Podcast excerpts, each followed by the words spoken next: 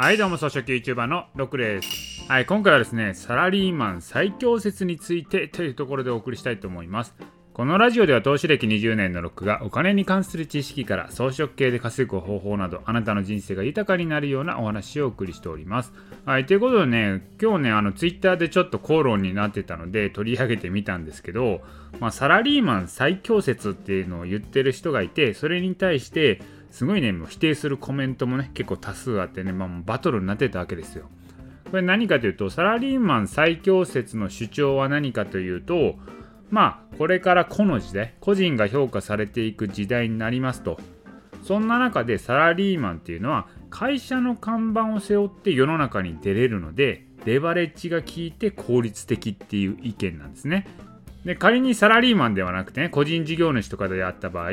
こういきなりね例えば雑誌とかテレビで出れることはないじゃないですかそんないきなり知らない個人が出れることないですけど会社の看板を背負っていれば雑誌とかテレビで紹介されることができますよねと。だそういうふうにレバレッジが効くじゃないですかというのが、まあ、サラリーマン最強説の主張なんですよ。で、一方、否定派は、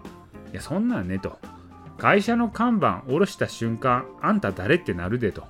それは、あなた個人の能力評価ではなくて会社の評価ですよと。うん、まあ、これもわかるんですよ。どっちの意見もわかるんですけど、まあ、この議論ってね、そもそもサラリーマンの定義が広いわけですよ。で要はですね、世の中に個人として評価されるようなサラリーマンってね、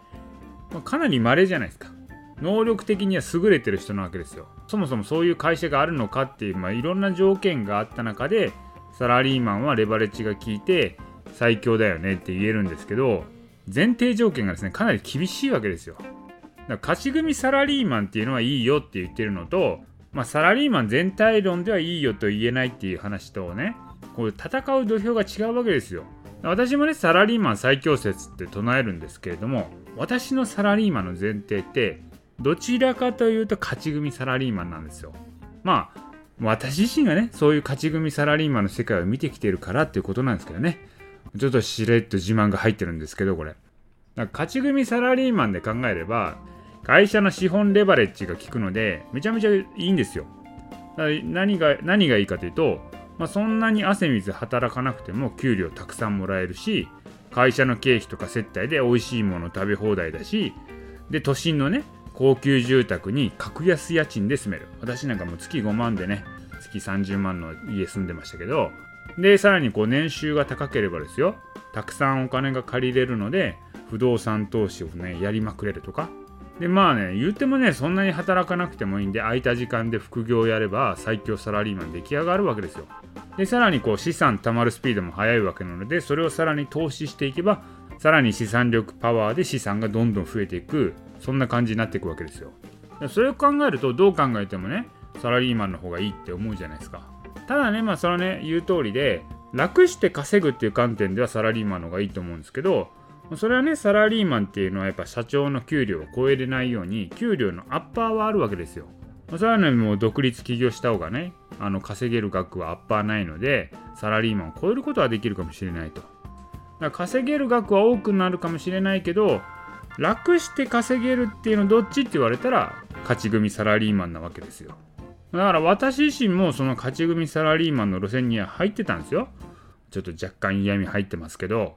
言ってもね、まあ、そのサラリーマン私捨てたんですけど、でもそんなサラリーマンは世の中ほとんどおらんでしょと。そんな勝ち組サラリーマンと比較してもねって感じじゃないですか。よくサラリーマン対フリーランスとかどっちがいいのみたいなこうバトルになったりするんですけど、どっちもね、こう前提が大きすぎるんですよね。前提が大きすぎて議論にならない。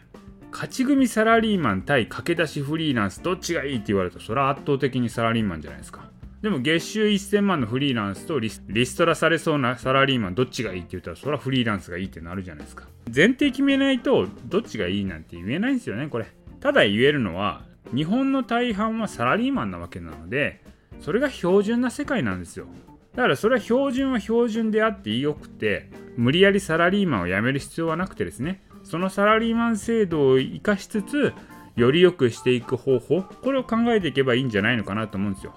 なんかそのサラリーマンなのか独立企業フリーランスなのかっていうそんな極論じゃなくてですねサラリーマンは標準なんだからとその標準の中で良くしていこうよということを考えればいいんじゃないのかなと思います。はい、ということで今回はね、サラリーマン最強説についてということでお送りいたしました。今回の音声は以上です。